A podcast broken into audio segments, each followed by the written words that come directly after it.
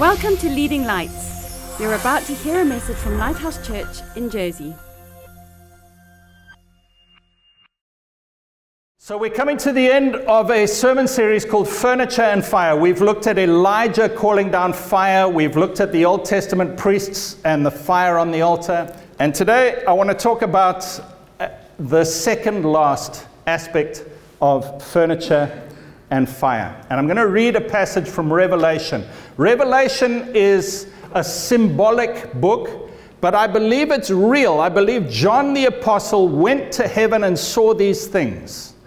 But because heaven is spiritual and we are fleshly, often we can't really understand what we're seeing in the spiritual. And so he says, it looked like this and it seemed like this, but he gives us a picture in Revelation 5 and Revelation 8 that is going to help us today because there is fire from God that wants to change the world around us, but He needs and He wants to work with us in prayer. And we're going to learn how this works today. So, Revelation chapter 5 and verse 8, John says, Now when he had taken the scroll, the four living creatures and the 24 elders fell down before the Lamb, each having a harp and golden bowls full of incense, which are the prayers of the saints. Did you know that when you pray a prayer, you kneel down beside your bed and you pray a prayer, or you just send out an arrow prayer while you're driving, or whatever it is, when you pray, it goes into a golden bowl in heaven. And it says here that the, the golden bowls were full of incense. Often, incense and prayer are linked together in the Bible. It's like as the incense goes up, it's like our prayers go up, and it's a beautiful smell to God. Revelation 8, verse 3 continues the scene. Bear in mind what we've just seen these golden bowls full of the prayers of the saints. Revelation 8 says, Then another angel, having a golden censer, came and stood at the altar. The altar is that place where burnt offerings and sacrifices used to be made in the Old Testament. Now Jesus has fulfilled the sacrifice, but there is still an altar with burning fire in heaven. And it says, He was given much incense that he should offer it with the prayers of all the saints upon the golden altar which was before the throne. There's an angel whose job it is to listen to your prayers, and when the bowl is full, he brings it to the altar and he offers it to God. And the smoke of the incense with the prayers of the saints, this could be happening right now. I'm getting goosebumps actually just thinking about it. You know, sometimes, I don't know about you, but I sometimes pray and I wonder is anybody listening? Is this doing anything? I've been praying for this thing for years. Have you ever had that? He says, The smoke of the incense with the prayers of the saints ascended before God from the angel's hand. Then the angel took the censer, filled it with fire from the altar. So now he's taking this golden implement that had the prayers in and that offered the prayers up. And now he's taking fire from the altar in heaven and he's filling up that golden container and threw it to the earth. The fire is now coming from heaven and being thrown to the earth. And there were noises, thunderings, lightnings, and an earthquake. My first point is that God wants to change the world, but he wants to do it with and through you and me. Furniture and fire. You know, if you just go furniture, you think, I have to change the world on my own. If it's going to change, I have to do it. I need to make this church grow. I need to make my children believe in God. I need to make my business successful. Me, me, me, me, me. That's just furniture. If it's just fire, you think, oh, well, if God wants it to happen, it'll happen. But He says, no, no, it's both. I want you to pray, and then my fire will come through you. Why does God do that? I would have said I don't know, but now having children, I think I get an understanding. You know, I love it when my kids grow to the point where they work with me and I can see them maturing. And it's not just me feeding them, they're now learning, first of all, to cut their own food and eventually to earn their own money and buy their own food. Praise the Lord. Hallelujah.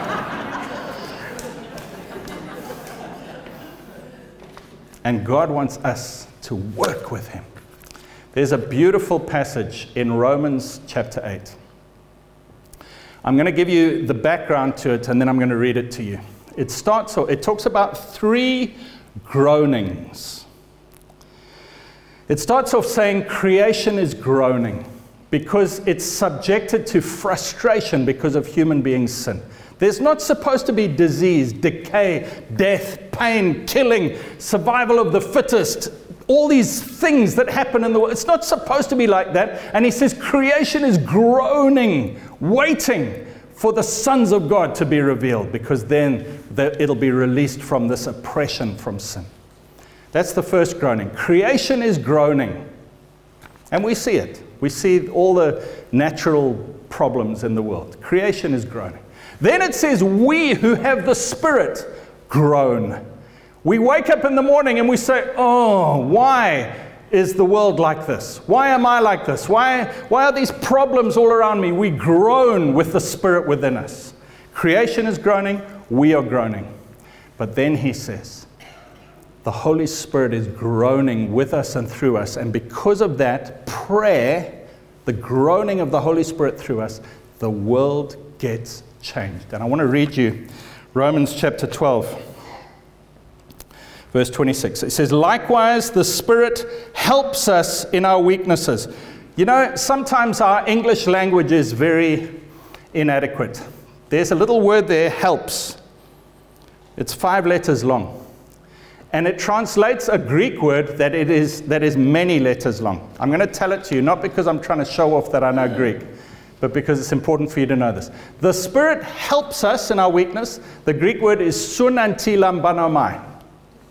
Now, you see a word that long, you say, how can that be translated helps? That doesn't make sense. That's got to be meaning more than helps. Sun means together, anti means against, lambanomai means takes hold of. The Spirit takes hold of things together with us against an enemy. The Spirit helps us in our weakness. We do not know what we should pray for as we ought. Amen. I don't know what I should pray for. I think I know. Lord, please help so and so. Please heal so and so. Please do this. Please do that. I think I know what I'm supposed to be praying for. But we don't really know. But the Spirit Himself makes intercession for us. That means praying for us with groanings which cannot be uttered or that words cannot express. It's talking about a prayer where you run out of English words and you start praying in tongues or just groaning. You know, when Jesus came to Lazarus's tomb, it says that he groaned in the spirit.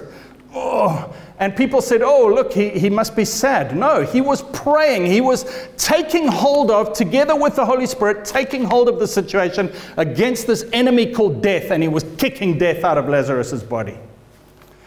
And it says the Holy Spirit helps you and me in our weakness. We don't know what we should pray for, but the Holy Spirit groans through us, intercedes through us with groanings that words can't fully express. And then he goes on to say, he who searches the hearts knows what the mind of the Spirit is because he makes intercession for the saints according to the will of God. When the Holy Spirit prays through you, it is according to the will of God. And you can be sure when you're praying in tongues that it is 100% God's will that you are praying. And we can groan in prayer. Now, I want to just talk about seven aspects of furniture that will make our prayers the type of prayers that will allow the fire of heaven to fall. And I'm going to go quickly today. Number one, we need to ask. James chapter 4 says, You do not have because you do not ask. Simple, it's just basic. But often we don't do it. What are the things that you're wishing for, hoping for, longing for, waiting for God to do? Let me ask you a question. When did you ask Him for it? Have you asked Him? Have you said the words? You know, sometimes we feel like I have to wait for the right moment or I need to be led. No, just ask. Just ask. And I'm going to challenge you to ask God Today, tomorrow, every single day, set aside time where you say, I am going to ask God for these things.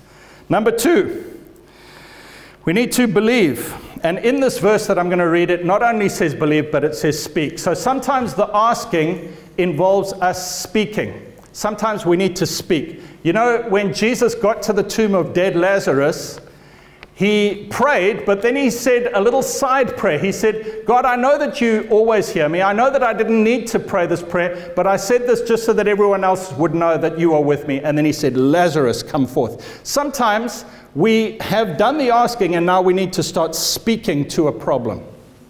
There's a very well known phrase now which says, Don't talk to God about your problems, talk to your problems about God. Sometimes we need to say, Get out of the way, lack, sickness sin, whatever it is. And so the verse I'm going to read is Mark 11 23. He says, Assuredly, sorry, before I read this, just notice how many times the word say is mentioned. Assuredly, I say to you, whoever says to this mountain, what's the mountain? Whatever it is.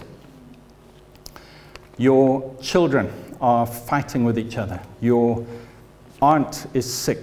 Whatever the issue is, say to this mountain.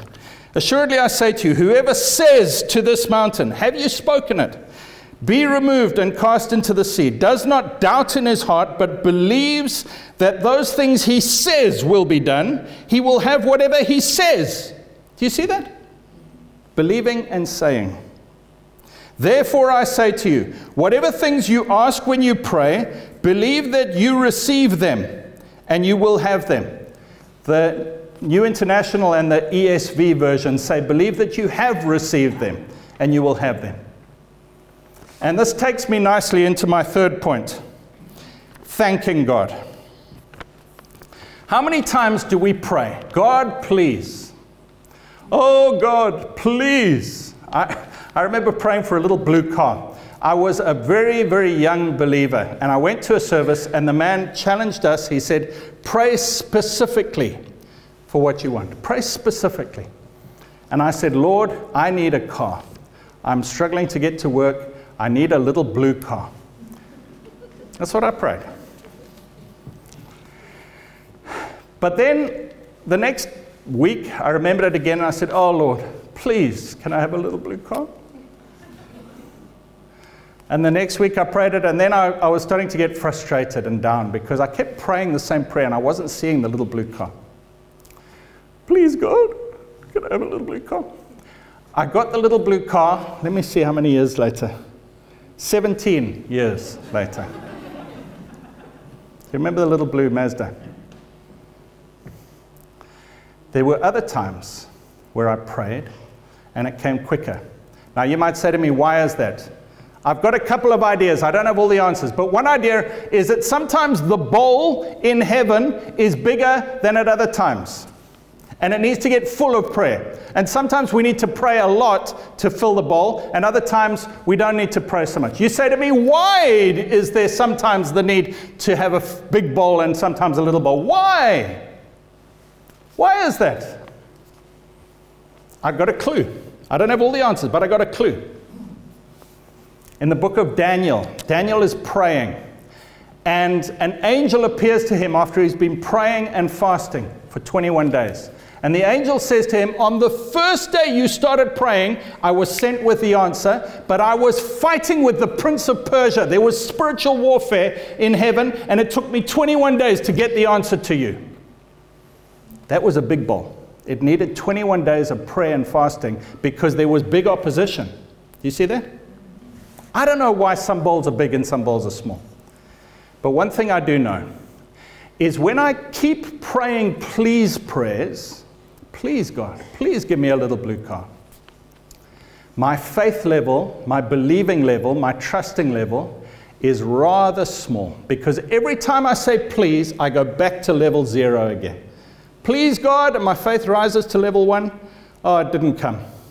Back to level zero. Please God, but if I pray thank you prayers, I go from level one to level two to level three because I'm saying, in agreement with Mark 11 24, when you pray, believe that you have received it and you will have it. Believe the answer was sent on day one and now we're just enforcing the victory. And so rather than saying please every day, I say, thank you, God, for my little blue car. that's on its way. Thank you, God, for the salvation of my children. Thank you, thank you, thank you. Philippians 4 says, when you pray, you pray with thanksgiving because thanksgiving expresses faith that God has done it. Thank you, God. Thank you that it's coming. Thank you that it's, it's been provided and it's on its way. I hope that helps you. Thank you, prayers. Go up a level every time you pray rather than starting back at level zero again. The next one is pray according to his will. So we, we're just going through the elements of the furniture that help us to pray the prayers God wants. 1 John 5, verse 14 says, Now this is the confidence that we have in him. If we ask anything according to his will, he hears us. And if we know that he hears us, whatever we ask, we know that we have the petitions that we have asked of him. This is the confidence we have. If we ask anything according to his will, we know that he hears us. You know, sometimes our lack of faith, our lack of assurance, is because we're wondering is this God's will? The verse that I read at the beginning, where it says, You have not because you ask not, in James chapter 4, it goes on to say, And when you ask, you ask with the wrong motives for your own pleasure and often we're like that. We pray and then we think, gee, is this just me? Am I just being selfish? Am I asking for something for me? Or is this really God's will? And I want to give you a wonderful, helpful insight here.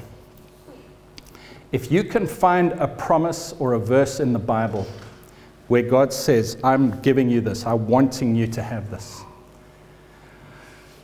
all right, quick little rabbit trail aside. You say to me, Well, which promises are mine? that promise was for Jacob. That promise was for Moses. That promise was for David. That promise was for the disciples. Which promise can I say is for me? 2 Corinthians 1, verse 20. I'm going to quote it in the New International Version. It says, No matter how many promises God has made, they are yes in Christ and the Amen is spoken by us to the glory of God. In Christ, all of the promises in the Bible find a fulfillment in Jesus because they are an expression of God's will for his people. And so, even though I'm not Abraham, and I'm not David, and I'm not Moses, and I'm not Joshua, I understand those promises were an expression of God's will. And because I'm in Jesus, in Jesus, the promises apply to me. The Syrophoenician woman goes to Jesus. She says, Heal my daughter. He says, uh, well, first of all, he ignores her. Then the disciples say, Answer her. And he says, No, I was just sent to the lost sheep of Israel, not to a Canaanite woman.